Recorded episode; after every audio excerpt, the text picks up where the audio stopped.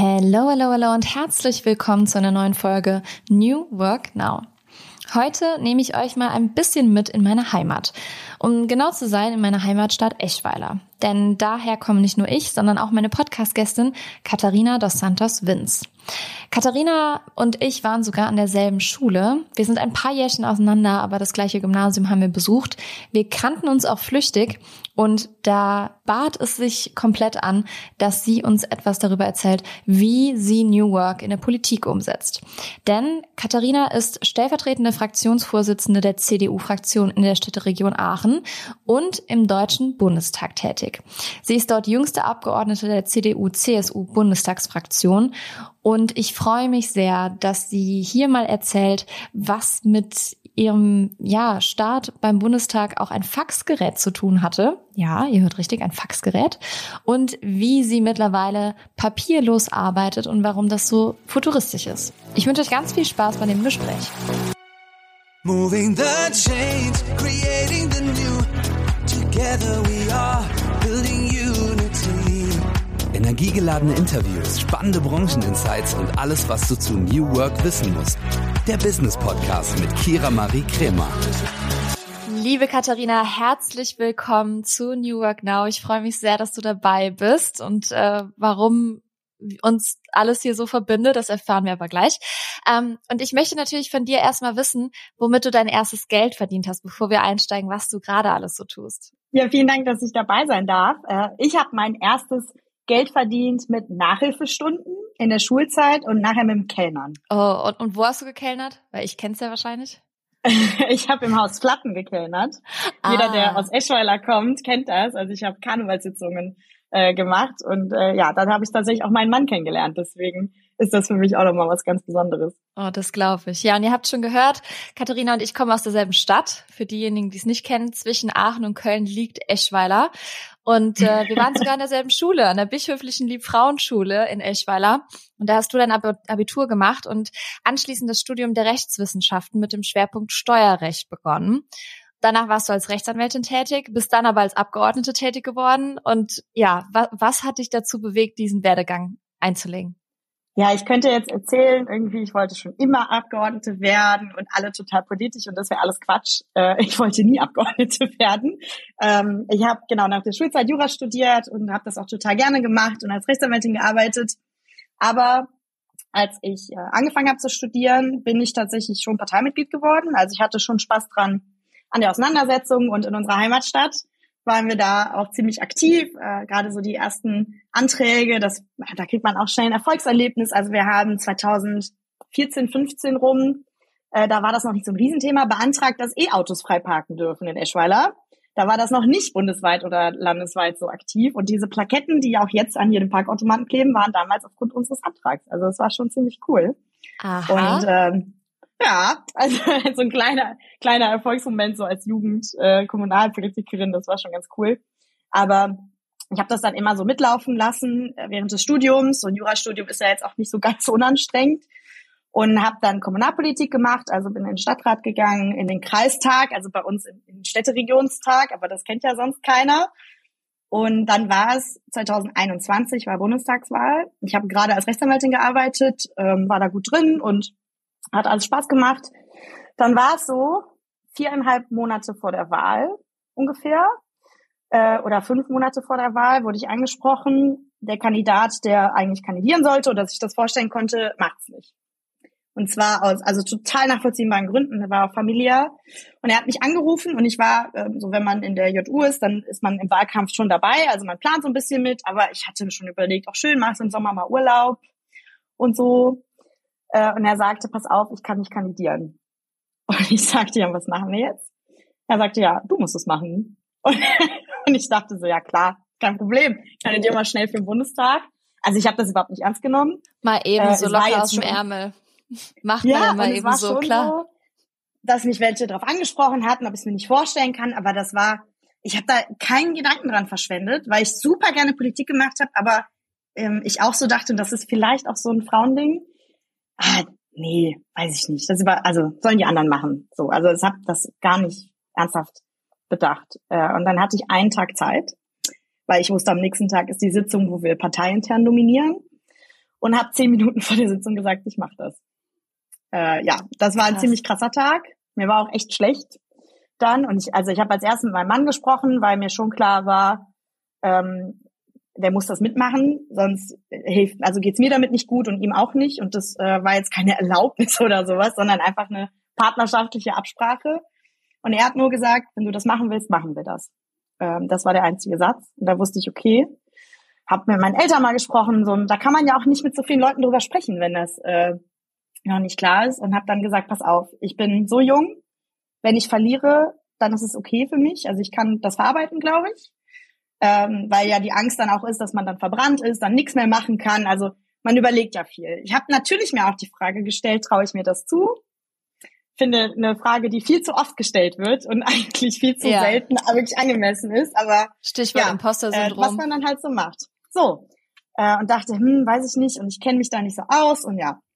Und habe aber dann gesagt, ich will für meine Region was ändern. Ich will für die Leute, die in unserer Region leben, auch arbeiten. Und das ist so ein großes Privileg. Und wenn man das machen darf, also es ging ja nur darum, dass man dafür kandidieren darf, dann muss man das doch machen. Und dann habe ich es auch äh, ja nicht bereut. Und dann ging Wahlkampf los, war ziemlich wenig Zeit und ja, es hat geklappt. Also bin ich jetzt hier. Wahnsinn. Was eine Reise über Umwege, aber mega, ja. mega interessant. Und ähm, das hatte ja schon, du hast es gerade angesprochen, sehr, sehr viele Stationen dein politischer Werdegang. Also seit 2014 bist du Mitglied der CDU und inzwischen stellvertretende Fraktionsvorsitzende der CDU-Fraktion in der Städteregion Aachen. Und du bist im Deutschen Bundestag tätig und vertrittst damit als jüngste Abgeordnete, muss man ja auch noch dazu sagen, ähm, der CDU-CSU Bundestagsfraktion in Wahlkreis Aachen 2 in Berlin. Also das ist schon viel los bei dir. Gerade kamst du auch an und hast so gesagt, ne, wo du gerade herkommst und was alles noch so ansteht. Ähm, wie können wir uns denn aber deinen Alltag und deine Arbeit als Abgeordnete so vorstellen? Was macht man in dem Bereich? Weil teilweise ist das ja so ein bisschen fern. Ich habe jetzt keine PolitikerInnen in meinem Freundeskreis beispielsweise und vielleicht auch viele ZuhörerInnen nicht. Wie kann man sich das vorstellen? Ja, das ist eine total schwierige Frage, weil es gibt eigentlich sehr wenig typische Tage. Äh, tatsächlich haben wir am Dienstag mal äh, A Day in My Life aufgenommen. Das kommt, glaube ich, heute oder morgen auf Insta. Äh, also wer das nachschauen will, kann sich das auf meinem Instagram-Profil anschauen, weil wir wirklich versuchen, ganz viel Behind the Scenes auch auf dem Insta-Kanal zu machen, damit man mal so ein bisschen ein Gefühl dafür bekommt, weil ich das auch gerne zeigen will, dass äh, wir nicht den ganzen Tag als äh, Politikerin oder Politiker beim Kaffee trinken sitzen, oder Urlaub machen oder uns denken, wie können wir irgendwie Leute drangsalieren. Äh, Im Gegenteil, die meisten echt auch sich wirklich anstrengen, um gute Gesetze zu machen oder äh, gegen schlechte Gesetze zu kämpfen oder was eben in ihrer Rolle so gerade los ist. Und ein typischer Tag unterscheidet sich bei mir als erstes absolut darin, ob ich in Berlin bin oder im Wahlkreis. Also das ist die, der größte, die größte Abgrenzung. Und jetzt gerade bin ich in Berlin, wir haben Sitzungswoche und da ist der, der Wochenablauf ziemlich fix. Wir haben äh, montags ist Anreisetag, viele kommen auch schon sonntags oder, oder montagsabends. Äh, wir treffen uns in den Landesgruppen. So, ich gehöre natürlich zur Landesgruppe NRW, also sind wir da meistens auch recht viele. Also wir sind sogar 42. Wir treffen uns dann abends, besprechen, was ist für NRW wichtig die Woche. Es gibt äh, Ausschusssitzungen. Jede Fraktion hat auch noch mal eine AG, also tatsächlich so ein bisschen wie in der Schule, eine Arbeitsgruppe quasi, wo sich dann auch noch mal ähm, die Abgeordneten vorher treffen und die Themen festlegen, was ist diese Woche besonders wichtig, was nicht. Also ich bin im Digitalausschuss und im Europaausschuss. Das heißt, bei mir bewegt sich alles so ein bisschen in diesen Sphären in Berlin. Dann haben wir Fraktionssitzungen, das ist auch jede Woche gleich. Man hat zwischendurch auch mal so Grüppchen, also die junge Gruppe trifft sich bei uns. Das sind die äh, Kolleginnen und Kollegen, die bei uns unter 35 sind das ist ehrlicherweise für mich auch so ein Ankertermin, weil wir immer donnerstags in der Sitzungswoche Mittag essen. Äh, und eine meiner äh, Timing-Schwächen am Anfang war, dass ich ganz oft vergessen habe, mittags zu essen oder es nicht geschafft habe. Und das ist so ein richtiger Ankertermin. Ich wusste, donnerstags gehe ich immer Mittagessen, weil ich mit dieser Gruppe zusammen bin. Und es, äh, ja, man teilt so ein Schicksal und spricht sich auch ab. Wie machst du das mit dem Büro? Das ist zum Beispiel für mich einer äh, der angenehmsten Termine, so in diesem, so ein kleiner Safe Space auch in der Sitzungswoche. Und drumherum gibt es Plenum und Abstimmungen und Anträge und ich schreibe kleine Anfragen, mache Podcast-Aufnahmen oder wir filmen äh, Content für Social Media oder es gibt Interviews oder Podiumsdiskussionen. Also in Berlin ist so ziemlich alles los. Und im Wahlkreis ist es deutlich ruhiger. Also ich mache auch weniger Stunden im Wahlkreis, das ist so. Äh, aber ich finde das ehrlicherweise auch gut, weil wir haben das mal gezählt hier und hier kommst du locker auf 70, 80 Stunden die Woche. Das, das ist einfach so. Äh, das ist, wenn man das hier ernst nimmt, finde ich auch okay. Aber keiner hält das und keiner hält es auf äh, lange Sicht durch. Deswegen braucht man den Ausgleich durch den Wahlkreis und da bin ich viel freier. Da lege ich meine Termine selber, treffe mich mit Vereinen, äh, mit Ehrenamtlichen, die so tolle Projekte teilweise machen. Ich durfte jetzt zum Beispiel die Patenschaft mit übernehmen für den Kinderwunschkrankenwagen von den Maltesern. Die haben so einen alten RTW umgebaut und erfüllen damit letzte Wünsche. Das ist für mich so ein Projekt. Ähm, das ist einfach toll und dass ich mir das anschauen darf und den Leuten versuchen darf, dabei zu helfen, da ihre Vorstellung umzusetzen, das ist einfach eins der tollsten Dinge am Job. Und deswegen ist der Wahlkreis auch ganz anders äh, in der Zeitzusammenstellung als jetzt hier. Ist ja wahrscheinlich auch eine ganz andere Verbindung, weil du aus dieser Ecke kommst. Das kommt wahrscheinlich auch nochmal dazu. Wie kann man sich denn das denn ja. vorstellen? Hast du dann eine Wohnung in Berlin, eine Wohnung in äh, Eschweiler oder Kreis Aachen und wie oft bist du wo? Das ist eine der häufigst gestelltesten Fragen und eine der häufigsten Vorurteile oder so, weil alle oder viele denken, ja, ihr bekommt doch da eine Wohnung gestellt in Berlin, äh, du musst doch gar nicht auf dem freien Wohnungsmarkt suchen. Das ist Quatsch. Erstens musste ich genauso wie alle anderen eine Wohnung in Berlin finden und jeder und jede, die schon mal eine Wohnung in Berlin gesucht hat, weiß, wie schwierig das ist. Ich hatte auch echt Glück und habe wirklich nur über ein, äh, ein Kumpel, der in, mit seinem Freund in Berlin wohnte und die kamen zurück in Wahlkreis und dann habe ich ungesehen diese Wohnung gemietet, habe gesagt, ich nehme sie auf jeden Fall. Äh, Schufa-Auskunft war ganz grausam. Also äh, jeder, der weiß, wie ich mit Nachnamen heiße, da kann man verschiedene Buchstaben finden, ist alles nicht so einfach, dann ist auch noch ein Doppelname. Also das war für die Schufa wirklich äh, das Schlimmste. Also das war nicht vergnügungssteuerpflichtig. Das heißt, ich habe eine Wohnung in Berlin, um das damit zu sagen. Äh, super, also super gelegen, aber halt so 30 Quadratmeter. Das reicht zum Schlafen total. Ich bin ehrlicherweise auch nur zum Schlafen da. Ähm, das ist eben hier so und ich wohne wirklich in Eschweiler da mit meinem Mann. Und deswegen fahre ich auch wirklich jedes Wochenende nach Hause, wenn es geht. Und ähm, genau, mache von da aus dann die Wahlkreistermine und lebe eben auch in Eschweiler. Ja, und ich bin cool. äh, im Schnitt, kann man sagen, ist jede zweite Woche Sitzungswoche, wenn man es aufs ganze Jahr nimmt. Im Sommer haben wir allerdings auch eine längere Zeit ohne Sitzung und dafür aber im September, im Oktober, November auch Doppelsitzungswochen. Also so wie jetzt haben wir zwei Sitzungswochen hintereinander. Äh, und das gleicht es dann so ein bisschen aus, dafür, dass zum Beispiel Weihnachten oder im Sommer auch schon mal zwei, drei Wochen keine Sitzungen sind, im Sommer sogar sechs oder sieben. Ähm, aber im Schnitt bin ich jede zweite Woche hier. Ja, sehr, sehr interessant. Also ich glaube, ich könnte mit dir noch über tausend andere Themen sprechen, aber was uns hier ja auch so interessiert, ähm, für welche Themen politisch du dich einsetzt und welche Veränderungen. Also was ist so, hast du so eine große Vision? Strebst du irgendwas Großes an? Das ist äh, eine total gute Frage. Es gibt ganz, ganz viele kleine Themen, die mir wichtig sind, auch ein paar größere. Und man muss immer ein bisschen unterscheiden in Berlin habe ich ja Ausschüsse. Das heißt, schwerpunktmäßig arbeite ich in Berlin auch in den Ausschüssen. Äh, was viele aber nicht wissen, im Wahlkreis muss man alles machen. Weil im Wahlkreis interessiert es erstmal keinen und ist es eben auch nicht wichtig, was man, äh, oder zumindest nicht so wichtig, was man in Berlin macht, sondern da geht es eben um alle Probleme, die auftauchen äh, gerade. Und das kann wirklich alles sein. Von einem Bürgersteig, der irgendwie uneben ist, selbst wenn das nachher nicht die Bundesebene betrifft, bis hin zum Glasfaserausbau oder ähnliches.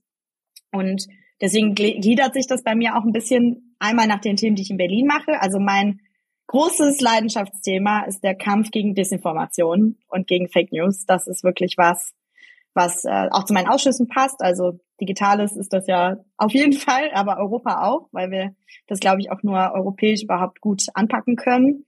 Das betrifft aber zwar auch den Wahlkreis, aber betrifft ja nicht die Region als solche, sondern eigentlich jede Region. Und deswegen ist das so ein überbordendes Thema. Also ich würde mir wirklich wünschen, wir würden das hinkriegen. Die EU macht ja da auch ein paar Regelungen, aber das und das, da gehört für mich auch Medienkompetenz für Kinder zu. Da gehört für mich zu, dass wir ein gutes Angebot schaffen. Wir ja allen Kindern beibringen, wie sie Quellen überprüfen. Also so Sachen, das, das wäre wirklich toll, wenn wir da was vorantreiben könnten. Und dann geht's darum, das Beste für meine Region, für unsere Region rauszuholen. Also was auch immer da das Problem sein mag. Und ehrlicherweise äh, maße ich mir gar nicht an, dass ich dann sage, das muss es jetzt sein, sondern ich versuche auf die Leute zu hören, die vor Ort wohnen und da arbeiten und leben, ähm, von was die mir sagen, was deren schlimmste und drängende Probleme sind und die dann eben versuchen, ein kleines Stück zu lösen oder ein kleines Stück besser zu machen. Und da gehört in unserer Region, finde ich, auf jeden Fall auch Thema Mobilität dazu. Also wir haben so viele, wer die Region nicht kennt, äh, da liegt zum Beispiel auch Merzbrück, da wird gerade ein Forschungsflugplatz gebaut. Wir haben aber auch die Eifel, da ist ÖPNV nicht ganz so toll. Deswegen äh, müssen wir da auch schauen, dass da gibt's super coole Projekte mit dem Netliner, also so ein Abrufbus, der dann in die Eifel fährt. Also da gibt's echt ein paar coole Sachen. Ähm, aber auch sowas wie grenzüberschreitende Zusammenarbeit zum Beispiel, weil wir im Dreiländereck sind, weil es früher tatsächlich ja so war, dass äh, die Polizei umdrehen musste an der Grenze. Also das sind ja Sachen, Gott sei Dank gibt's das nicht mehr, aber ähm, ja, das sind so die Themen, die mir da am meisten am Herzen liegen. Und dann gibt's super viele kleine Projekte, die da noch dazukommen. Aber der Kampf gegen Disinformation ist für mich echt äh, so ein Herzensthema auch. Ja, da hatten wir auch schon ein paar Podcast-Gästinnen hier, die über das Thema digitale Bildung gesprochen haben, wie wichtig das mhm. ist. Und das ist ja auch das, was du gerade ansprichst, ne? Medienkompetenz vielleicht in der Schule schon zu lernen und so. Schon ein sehr, sehr wichtiger Punkt auf jeden Fall. Und ich hoffe, dass da was passiert. Aber ich habe da ein gutes Gefühl, wenn du da zugange bist. Ich glaube, das wird ganz gut. Ähm, Ideen glaube, immer gerne. aber es ist ja auch so, hast du doch das Gefühl, dass du ähm, dich auf, also aufgrund deines Alters mehr behaupten musst? Weil du die jüngste Abgeordnete bist und so? Ist das so oder hat das damit gar nichts zu tun? Hm, ja, es sollte natürlich null damit zu tun haben, aber gerade am Anfang der Legislatur habe ich mir natürlich auch die Frage gestellt, wie wird das jetzt? So gerade bei uns ist der Altersdurchschnitt einfach auch noch relativ hoch. Ähm, also wie gesagt, ich bin ja die Jüngste bei uns und da habe ich mich auch gefragt, wird das komisch? Muss ich, also vielleicht auch als unbewusste Gedanken, muss ich mich zum Beispiel anders anziehen, damit ich ernst genommen werde oder wie wird das? Und es war gar nicht so, ehrlicherweise. Ich habe von äh, zwei weißen alten Männern in Anführungszeichen bei uns in der Fraktion die besten Ratschläge und Hinweise bekommen. Das hat mich echt vor ein paar Anfängerfehlern auch bewahrt. Ähm, die Kollegialität hat mich auch da auch wirklich positiv überrascht. Also ich hatte bisher, und ich weiß, dass es bei anderen anders ist, deswegen will ich das null absprechen, weil das ist ja auch ein super subjektives Gefühl. Jeder Charakter ist anders, jeder hat eine andere Lebenserfahrung. Ähm, aber ich habe mich da zu jedem Moment bisher auch bei mir in der Fraktion ernst genommen gefühlt, ohne dass ich das Gefühl hatte, ich müsste da jetzt überkompensieren. Ähm, so, jetzt ist es mit den Klamotten zum Beispiel so, ich habe vorher als Rechtsanwältin gearbeitet. Das heißt, ich habe vorher natürlich auch schon irgendwie relativ formell äh, Termine gehabt. Deswegen fühle ich mich da drin auch wohl. Äh, wenn das jetzt anders gewesen wäre, hätte ich aber auch kein Problem damit gehabt, da ein bisschen informeller rumzulaufen. Aber ähm, ich fühle mich auch, und ich finde das ein bisschen auch dem, dem Haus, also dem Bundestag angemessen, wenn man hier nicht in Jogginghose rumläuft. So, äh, deswegen war das bei mir jetzt völlig, also normal quasi. Aber ähm, die Frage kommt auch total oft. Ich habe da ganz lange drüber nachgedacht und glaube, die meisten Gedanken habe ich mir unbewusst gemacht. Also gerade so in den ersten Wochen, wie zieht man sich an, wie spricht man, äh, wie, wie gibt man sich so ein bisschen.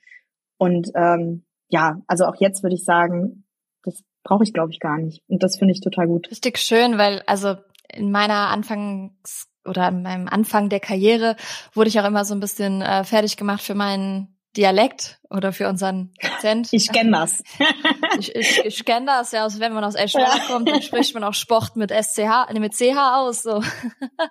ähm, und ich habe den wirklich ablegen müssen, weil ich dann doch äh, ein paar doofe Kommentare immer bekommen habe und habe dann auch gelernt, das abzugeben. Wie oder abzulegen. Wie ist es bei dir? Hast du das auch gehabt? Das ist eine total witzige Frage, weil äh, also in der Fraktion sind wir ja aus ganz NRW beispielsweise auch, wenn ich jetzt mal so an unsere Dialektregion denke. Und da sind ähm, zwei, drei Kollegen tatsächlich, die einen super krassen Akzent, ich sag jetzt nicht, wer es ist, aber einen super krassen, so Kölsche Akzent so ein bisschen auch haben. Also ist ja, ja sehr ähnlich zu unserem. Und ich liebe das. Ich finde, ich unterhalte mich dann, sobald ich den einen Kollegen sehe, kommt dann immer, wie is it? So rum. Und ja. äh, ganz unbewusst auch sprechen wir dann schon so miteinander. Und dadurch, dass ich politisch ja mehr in unserer Region gelernt habe oder aufgewachsen bin, war das nie Thema. Jetzt ist es im Bundestag natürlich anders. Also wenn ich die Bayern höre, muss ich manchmal auch mich echt konzentrieren, weil ich es mal nicht so immer gut verstehen kann akustisch. Ähm, aber es gibt ja zum Beispiel auch eine Debatte im Jahr, in der auf Platt gesprochen wird. Äh, ich möchte irgendwann Aha. mal auch in dieser Debatte mitsprechen.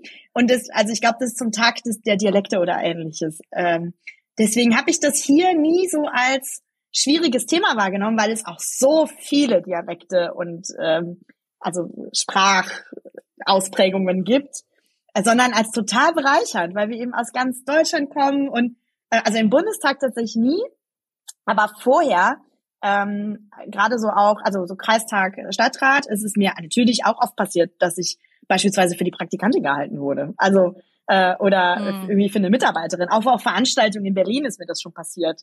Das heißt, ja, kommen Sie für die Presse?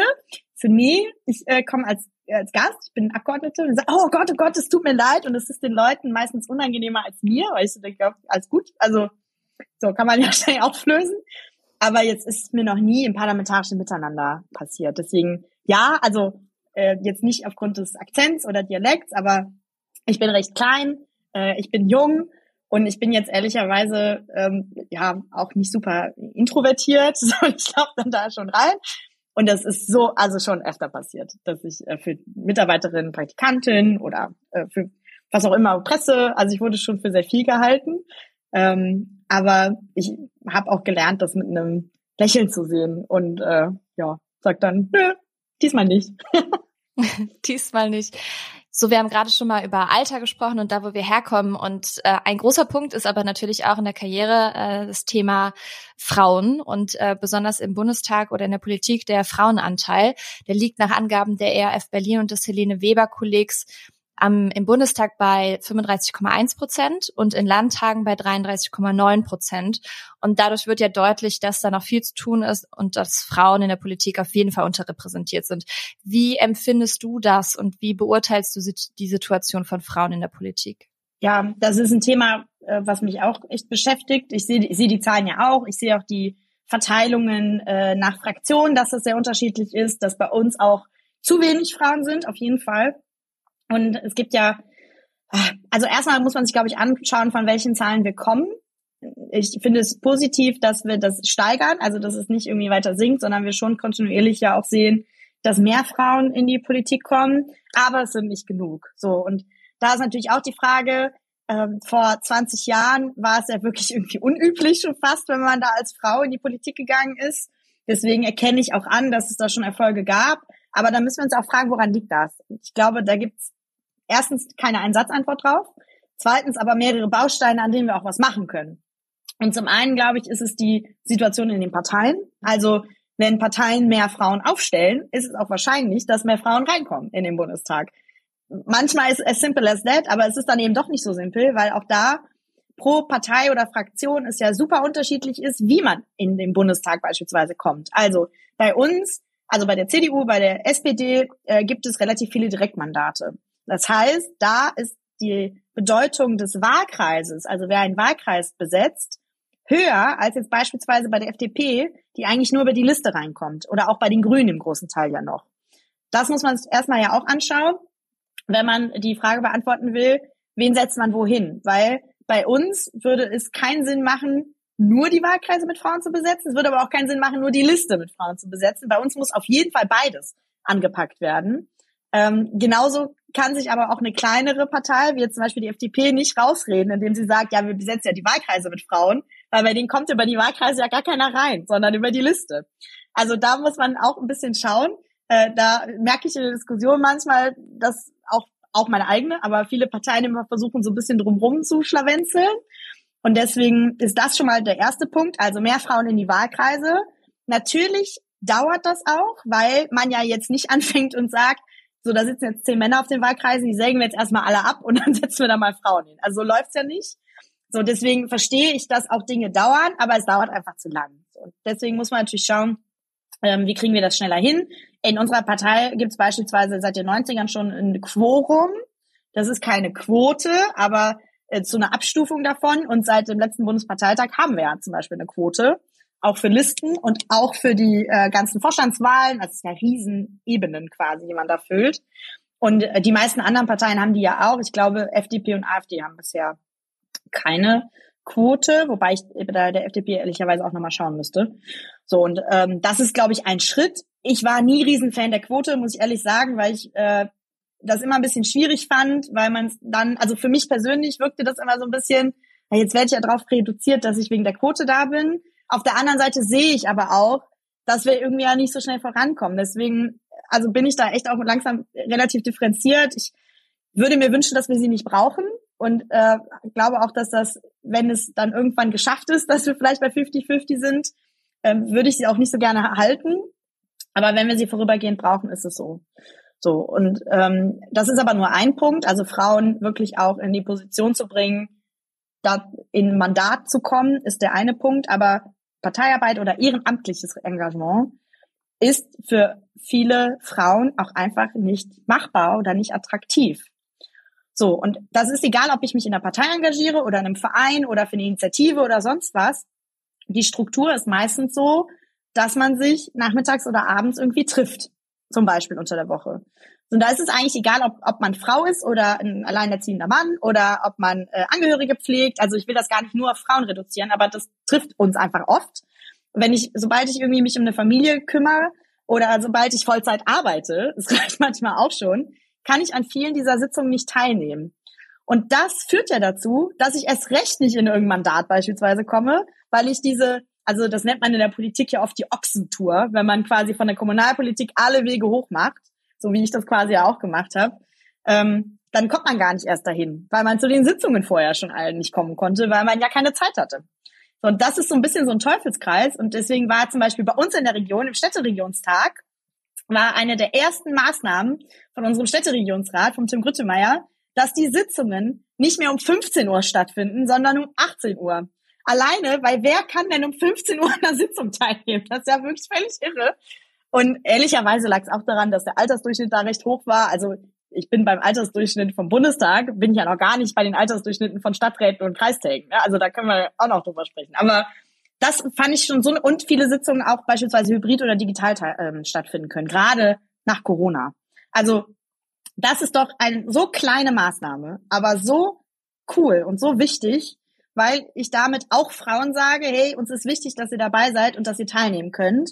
Natürlich kann es trotzdem sein, dass es irgendwie nicht klappt, aber allein, dass man sich irgendwie mal digital zuschalten kann irgendwo äh, oder vorher die Kinder von der Schule abholt oder wie auch immer, warum auch immer die Care-Arbeit dann so aufgeteilt ist, wie sie aufgeteilt ist, aber es ist ja nun mal einfach oft so.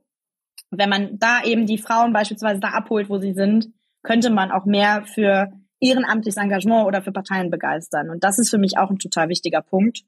Ähm, und dann sind wir natürlich auch beim Thema wie Förderung von Ehrenamt. Ne? Also, dass man zum Beispiel äh, mal überlegt, ob man nicht auch Wartezeiten auf Studienplätze oder Rentenpunkte oder was auch immer dran koppeln könnte, dass Leute sich ehrenamtlich engagieren. Ich glaube, das würde auch schon helfen. Und dann geht es natürlich auch darum, ein Klima auch in Parteien zu schaffen, in dem sich Frauen gerne aufhalten. So. Also hier, äh, wenn es einfach nur ältere Herrschaften sind, jetzt mal überspitzt gesagt, dann bleiben viele Frauen vielleicht auch nicht lang. Und das müssen wir doch ändern. Und dann geht es auch darum, Vorbilder zu schaffen. Also ich versuche, ich mache ganz, ganz viele so Mentoring-Programme auch als, als Mentorin mit. Äh, immer wenn mich irgendeiner fragt, da kann ich auch ganz schlecht Nein sagen, ehrlicherweise. Aber ich versuche da gerade auch da viele junge Frauen auch mitzunehmen, weil ich zeigen will, wenn man das machen möchte, was auch erstmal eine höchst individuelle Entscheidung ist, es gibt auch Frauen oder Kolleginnen, die mir sagen, hey, ich will das gar nicht machen, dann muss das auch fein sein, finde ich. Also nicht jede muss das machen, aber wenn man es machen will, dann will ich auch zeigen, dass es geht und dass man es machen kann, auch als junge Frau. So und das ähm, liegt mir auch am Herzen, dass ich da wirklich versuche, bei allem, was ich mache, auch junge Frauen wieder mit hochzuziehen. Ich finde, da hast du gerade ganz viele Punkte genannt, die man auch relativ einfach umsetzen kann und die man sich einfach mal zu Herzen nehmen kann. Und das Thema Vorbild sein, finde ich auch ganz wichtig, nicht nur in deinem Bereich, sondern auch in vielen anderen Bereichen, um einfach Türen zu öffnen und das Mindset dafür zu schaffen. Und das machst du zum Beispiel mit deinem Social Media Auftritt ja auch ganz gut, ja, dass du einfach zeigst, wie sieht so dein Alltag aus, wie, ähm, weil man sich darunter einfach oft sehr wenig vorstellen kann. Deswegen, das ähm, finde ich schon sehr interessant. Und jetzt haben wir ja viel über Berlin oder unsere Region gesprochen, aber du bist ja nicht nur in Deutschland tätig, sondern du hast ja deine Wurzeln in Portugal. Und du bist dort geboren und auch politisch aktiv und äh, deine Aufgaben hast du inne als Council der Diaspora Portuguesa. Ich hoffe, ich habe das einigermaßen richtig wow. ausgesprochen. Ja. Danke. Und wie macht man das denn? Also wie, wie kriegst du das alles noch in deinen 70, 80 Stunden Woche? Ja, es ist witzig, dass du das auspackst. Also das muss ich vielleicht erklären. Ja, ich bin in Portugal geboren, ich bin aber in Deutschland aufgewachsen. Ich habe zwei Staatsangehörigkeiten. Äh, ich spreche auch Portugiesisch und bin so oft ich kann natürlich auch da, weil ein Teil meiner Familie auch noch da unten ist. Und ähm, genau, was ich nicht wusste, aber die Portugiesen wussten, ist, dass ich äh, die erste Portugiesin im deutschen Parlament bin seit der Bundestagswahl wow. 21. Ja, ich, also das ist echt ein äh, Thing. Ach, Katharina, herzlichen. Glückwunsch, so viel Tolles, das Wahnsinn. War wirklich, also war auch, ist auch wirklich cool und das hat mich echt gefreut. Ähm, aber das hat mich so ein bisschen eiskalt erwischt, ehrlich gesagt, weil ich überhaupt nicht drüber nachgedacht habe. Und deswegen habe ich auch so als kleinen Punkt mir zum Ziel gesetzt, da die deutsch-portugiesischen Beziehungen natürlich auch so ein bisschen zu pflegen, weil ich das, das sehe ich auch so ein bisschen als meine biografische Verantwortung, wenn ich eben in beiden Ländern irgendwie unterwegs bin. Ähm, und es gibt Parlamentariergruppen dafür. Also Deutschland pflegt mit fast allen Ländern auf der Welt ja Beziehungen und auch die Parlamente pflegen das. Und deswegen kann jeder Abgeordnete in bis zu drei Parlamentariergruppen Mitglied sein. Äh, und ich habe äh, die, die Ehre, dass ich im Vorstand der deutsch-portugiesischen Gruppe arbeiten darf. Also ich bin da nicht Vorsitzende, äh, sondern Stellvertreterin. Aber das ist eigentlich ziemlich cool, weil du dann auch so ein bisschen den Kontakt hast und ähm, gerade mit Portugal kann ich natürlich auch nicht neutral sein, aber ich arbeite nun mal in Deutschland. Deswegen ist es so, dass äh, natürlich im Zweifel ich deutsche Parlamentarierin bin. Aber äh, die haben mich jedenfalls dann auch angesprochen. Also es gibt einen Rat der portugiesischen Diaspora. Das heißt, Portugiesen, die im Ausland leben, ähm, versuchen so ein bisschen den Kontakt zu halten zum, zum Land und da natürlich auch ähm, jetzt nicht portugiesische Interessen zu vertreten, sondern eigentlich so ein bisschen ähm, Werbung zu machen, dass man äh, sich auch noch engagieren kann, auch so ein bisschen in Kontakt zu halten mit äh, dem portugiesischen Staat, obwohl man eben in einem anderen Land ist. Also es ist keine, keine Lobbyveranstaltung, sondern tatsächlich von der portugiesischen Regierung auch gefördert und vom Staatspräsidenten. Ähm, und dann wurde ich gefragt, ob ich da Mitglied werden will. Und das ist echt eine Riesenehre, weil es ich ehrlicherweise es vorher auch nicht kannte, muss ich auch ehrlich sagen. Also es war ähm, ja wirklich so ein bisschen über meiner Flughöhe, ehrlicherweise. Und habe mich total gefreut. Und äh, die treffen sich einmal im Jahr, da wird ganz viel auch drüber gesprochen, wie kann man die Beziehung mit dem jeweiligen Land, in dem man ist, äh, irgendwie fördern und das äh, ist auf der ganzen Welt. Und da äh, gibt es dann eben Veranstaltungen, gibt auch schon mal Ministerinnen oder Minister, die dann kommen, wenn die in den jeweiligen Ländern sind, dann wird eben der äh, jeweilige Counselor so zum Beispiel mit eingeladen. Also ähm, das ist jetzt nicht so eine so eine Riesensache, also es beschäftigt mich auch nicht jeden Tag, aber das gibt's eben zwischendurch dann schon mal. Genau, so läuft das. Mega interessant. Ja, also du setzt ja, dich nicht nur für deine cool. Region an ein und dein Land, sondern auch noch Portugal und äh, Wahnsinn. ich sage, klar ist auch, der Wahlkreis kommt immer zuerst. Also das äh, ja. gehört auch dazu. Dafür bin ich gewählt. Äh, da werde ich gewählt im Zweifel und deswegen ähm, habe ich da schon klare Prioritäten. Ja, verstehe ich.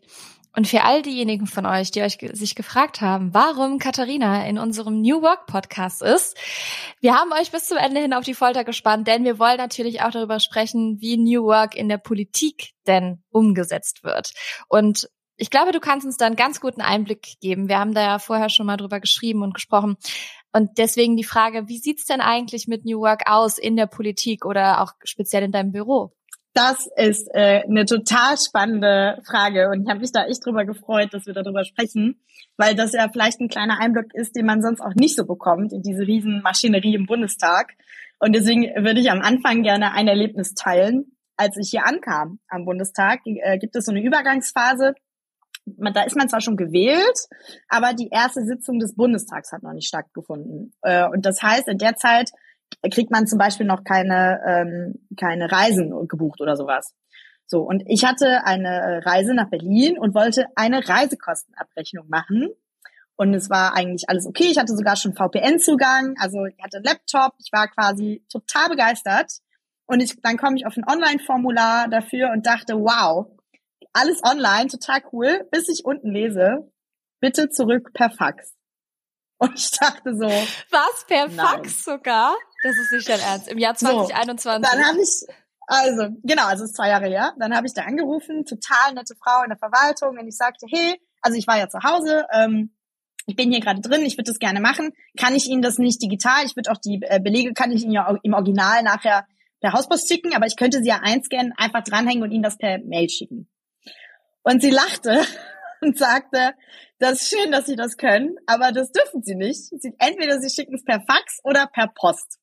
Und ich dachte, wo bin ich hier gelandet? Das war echt so mein erstes Erlebnis mit der Bundestags-IT. Und dann dachte ich, okay, ich muss jetzt hier ein Büro aufbauen. Wie mache ich das? So, also das, die, Geschichte erzähle ich immer, weil das so echt mein erstes Auf jeden wow. Fall erstmal ein Faxgerät anschaffen für dein Büro. So, nämlich nicht, weil es ist so, also in Berlin werden wir mit IT ausgestattet und wir sind die erste Generation Abgeordnete, die kein Faxgerät mehr hat, sondern E-Mail-Fax. So, so weit, so gut. Ich habe also tatsächlich kein Faxgerät in meinem Büro.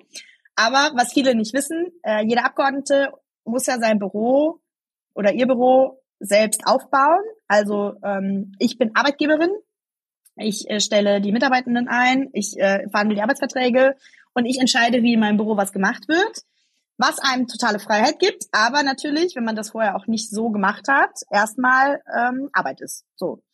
Und ich habe gesagt, ich will kein Papier in meinem Büro und habe gesagt, ich will ein papierloses Büro.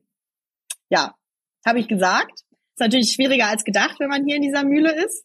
Ähm, aber wir haben das echt gut hinbekommen. Ich muss sagen, ich arbeite, ich würde sagen, zu 90 Prozent digital. 10 Prozent würde ich nämlich auf die Post und auf Bücher entfallen lassen, ehrlicherweise. Ähm, viele, die Abgeordnete sehen auf Fotos oder so auf Phoenix, die laufen immer mit so Mappen rum. Ich habe keine Mappen, ich habe ein iPad. So und äh, ich halte Reden auf dem iPad, könnt ihr auf der Mediathek vom Bundestag nachschauen. Ich habe irgendwie neun Reden gehalten, alle auf dem iPad. Äh, ich arbeite noch daran, freizusprechen, aber bisher auf dem iPad und äh, ziehe das wirklich durch, auch wenn es nicht immer leicht ist. Aber es gibt immer noch viele Anträge, die wir stellen. Also zum Beispiel bei der Verwaltung, wenn ich irgendein Programm installieren will oder sonst was, dann ist das auf Papier. Dann muss ich den ausdrucken und hinschicken. Und das äh, ja geht gar nicht in 2023. Deswegen äh, arbeiten wir auch und da ist auch meine Fraktion aktiv. Wir haben jetzt auch noch mal eine Umfrage gemacht. Hey, was bräuchtet ihr denn eigentlich zum Arbeiten? Was für Programme können wir das nicht ein bisschen reformieren? Es gibt wohl auch erst seit der letzten Legislatur WLAN im Bundestag. Also das muss man sich mal überlegen. Da hat äh, beispielsweise Doro Bär jahrelang für gekämpft. Wow. Und das ist super crazy. Also auf dem Level sind wir. Ähm, und natürlich verstehe ich, dass viele, also wie nennt man das so schön, die Vorgänge sind historisch gewachsen. Das verstehe ich auch. Und es ist halt ein bisschen wie eine große Behörde. Aber es gibt ganz viele Kolleginnen und Kollegen, die äh, da genauso den Anspruch haben wie ich. Wir arbeiten vielleicht alle ein bisschen anders, alle mit ein bisschen anders, anderen Programmen oder ähm, einer anderen Ausprägung, aber ganz viele sind da schon, zumindest in, in Teilen, digital unterwegs. Und das ist für mich auch New Work, weil wir von hier unten kommen und äh, da oben hin wollen, digital. Und das vielleicht ein Baustein ist, wie wir das auch als Abgeordnete fördern können. Auf jeden Fall, mega interessant und was eine witzige Geschichte. Ähm, jetzt hast du selber gesagt, du bist Arbeitgeberin. Wie kann man sich das denn vorstellen? Also wie führst du? Ich habe jetzt eben jetzt deine Mitarbeiterin kurz kennengelernt. Ihr seid ja per Du beispielsweise. Also wie kann man sich dich als Führungskraft vorstellen? Weil das ist ja auch Teil von New Work, New Leadership. Ich glaube, das könnten vielleicht meine äh, Mitarbeiterinnen besser beantworten, wie ich als Führungskraft bin. Aber ich versuche es trotzdem mal. Äh, man macht sich natürlich am Anfang Gedanken, was will ich für eine Führungskraft sein? Ich hatte beispielsweise nie Führungskraftseminare oder ähnliches. Das heißt, ich habe alles bisher äh, mir irgendwie selbst beigebracht, manchmal auch mit mit Kursen oder ähnliches. Äh, ich nutze zum Beispiel auch Masterclass seit seit kurzem, das finde ich echt ganz cool. Habe ich übrigens bei dir gesehen, Kira. Yay! Äh, hast du mich ich influenced. Sehr gut. Ja, wirklich cool. Ähm, und habe dann auch geschaut, okay, was ist mir wichtig und äh, auch danach, wie ich eingestellt habe. Der erste Schritt, und das ist vielleicht ein bisschen anders als in anderen Branchen, war klar, ich habe keine Ahnung, wie das hier funktioniert im Bundestag, also brauche ich jemanden, der es weiß. Und deswegen war meine erste Amtshandlung, meine Büroleiterin einzustellen. Ähm, die ist wundervoll, ohne die wäre ich gnadenlos aufgeschmissen, auch gerade am Anfang. Die war schon acht Jahre im Bundestag, hatte schon mal in einem Büro gearbeitet, die wusste ganz genau, wo muss man anrufen, wie läuft das, was kann ich, äh, wo kann ich rebellieren, wo nicht. Also so Grenzen wusste sie eben auch. Das war und ist ziemlich cool und habe dann mit ihr gemeinsam den Rest aufgebaut. Also bei mir und ich muss, ich komme ja aus einem sehr, ich sag mal, aus einer traditionellen Branche, so mit dem Rechtswesen. mir war klar, natürlich gucke ich mir die Zeugnisse der Leute an, ähm, je nachdem auch für was ich die brauche, gerade wenn es wissenschaftliche Mitarbeiter sind. Aber mir geht es vor allem darum, was für einen Charakter haben die Leute und passt das ins Team. Das ist vielleicht was, was nicht überall so passiert. Und deswegen ähm, waren für mich die Gespräche und ehrlicherweise auch mein Bauchgefühl viel, viel wichtiger als das, was auf dem Papier stand. Ähm, trotzdem, also natürlich müssen die Leute eine Grundqualifikation haben. Wir arbeiten hier auch, äh, ich bin da auch, glaube ich, recht anspruchsvoll. Ich versuche auf einem hohen Niveau zu arbeiten. Also egal, ob das jetzt Social Media betrifft oder Anträge im, im, im rechtlichen oder so. Aber wenn das Team nicht funktioniert, dann kann ich auch keine gute Abgeordnete sein. Und deswegen ist das für mich eine der höchsten Prios, die es da so gab und gibt. Und ich versuche das ähm, auf einer sehr kollegialen Ebene zu machen. Also ja, wir duzen uns alle. Das hat für mich aber, also so, ich habe ein recht junges Team, also das passt da einfach gut. Wir versuchen öfter zusammen Mittagessen zu gehen, zum Beispiel in Sitzungswochen, auch wenn es stressig ist. Ich könnte jetzt hier zeigen, ich habe ein Bingo-Rad im Büro, ähm, weil wir uns nie entscheiden können, wo wir Mittagessen gehen. Wir bingoen das dann aus auf den Kugeln stehen äh, Essenslokalitäten. haben wir irgendwann mal angeschafft. Äh, wir feiern hier Geburtstage im Büro zusammen. Wir ähm, so, das ist wirklich ich, also von meiner Seite aus auch wirklich ein sehr kollegiales Verhältnis. Ich hoffe, dass das auf Augenhöhe stattfindet, so versuche ich es zumindestens und versuche auch alle Freiheiten zu geben, die ich geben kann. Weil wenn die hier glücklich sind und ähm, irgendwie, zumindest bei dem, was ich beeinflussen kann, nicht unter Stress, und hier ist es stressig, das ist so, aber wenn ich das machen kann, was ich eben beeinflussen kann, ich glaube, dann arbeiten auch alle besser. Und dann bin ich eben auch besser. Und deswegen ähm, versuche ich das. Also Besonderheit hier ist, Homeoffice in Sitzungswochen ist quasi unmöglich. Also es tut's einfach nicht. Hier sind Sitzungen vor Ort, hier müssen auch Leute schon mal mitlaufen äh, oder Gäste empfangen oder ähnliches. Aber zum Beispiel in Nicht-Sitzungswochen versuche ich das so flexibel wie möglich zu handhaben.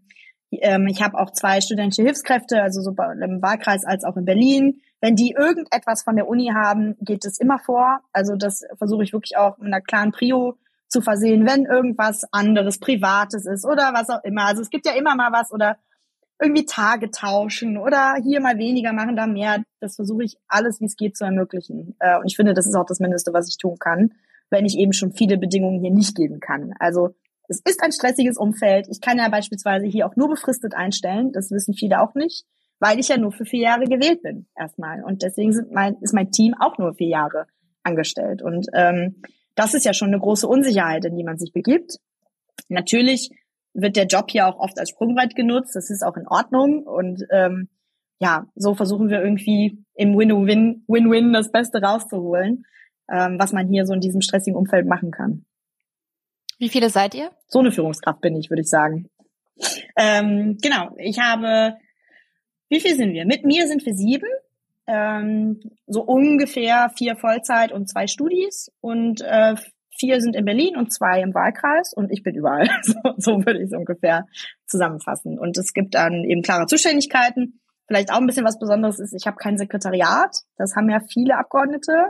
Äh, bei mir muss jeder ein bisschen Orga machen. Ähm, ich eben aber auch, wenn was ist. Also wir haben das so ein bisschen aufgeteilt, weil ich das ein bisschen antiquiert fand mit so einem klassischen Vorzimmer und ich damit nicht so gut klarkam. Und dann haben wir es einfach so gemacht, wie es passte und wie es auch ins Team passte.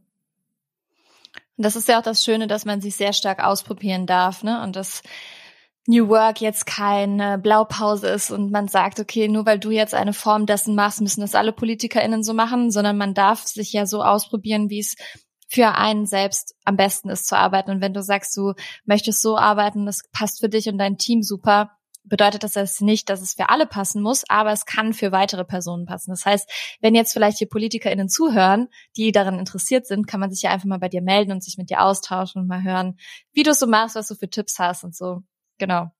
Sehr, sehr interessant. Jederzeit. Also wir machen das auch äh, regelmäßig. Genau. Also gerade jungen Kolleginnen und Kollegen, wir sprechen sehr viel darüber, wie so, wie wir Dinge organisieren, äh, Learnings, Best Practice. Ähm, das passiert tatsächlich so ein bisschen automatisch.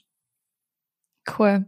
Wie ähm, ist es denn so für dich persönlich jetzt nochmal abseits von den ganzen Themen, worüber wir gesprochen haben? Was würdest du dir politisch für eine Veränderung wünschen? Also jetzt nicht speziell auf deinen Wahlkreis oder irgendwas, das, was du dir gerade wünschen würdest, vielleicht für Deutschland oder wo auch immer.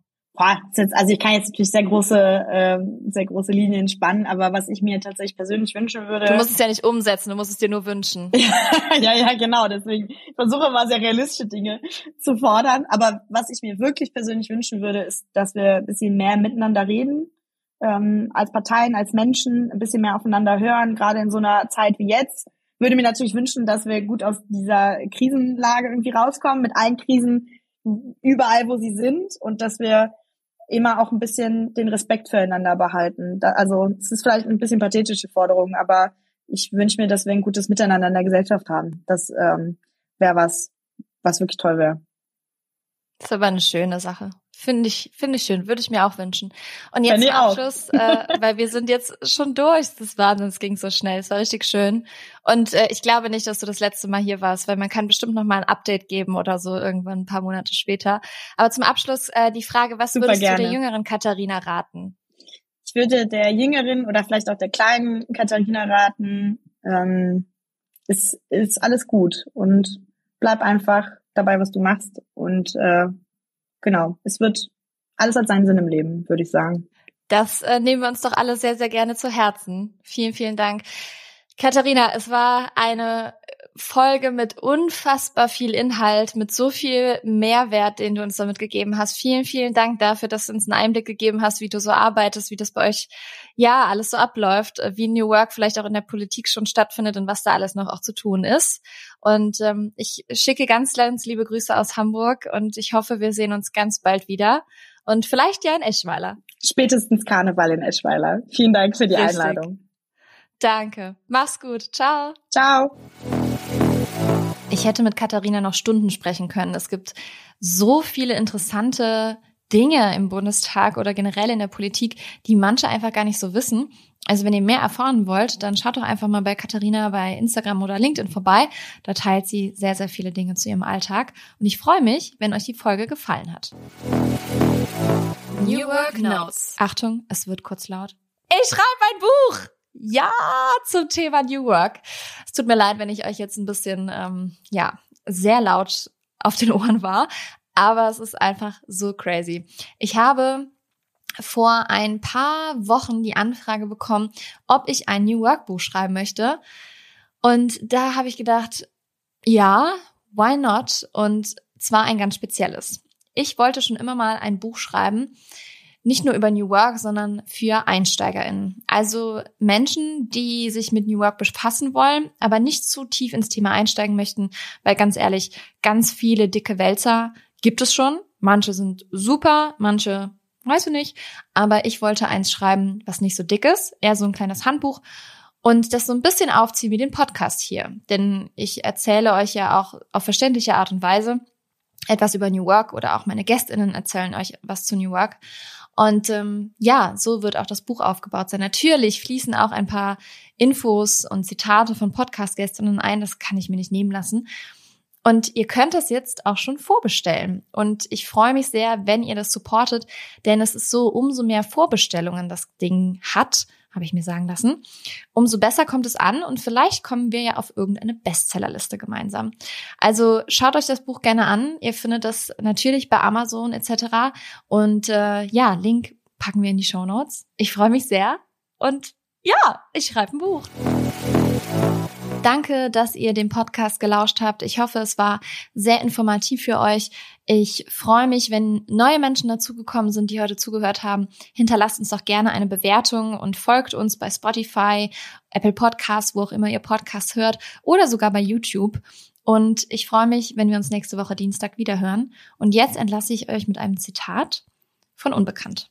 Disziplin bedeutet, auf die kurzfristige Befriedigung zu verzichten, um die langfristige zu erlangen.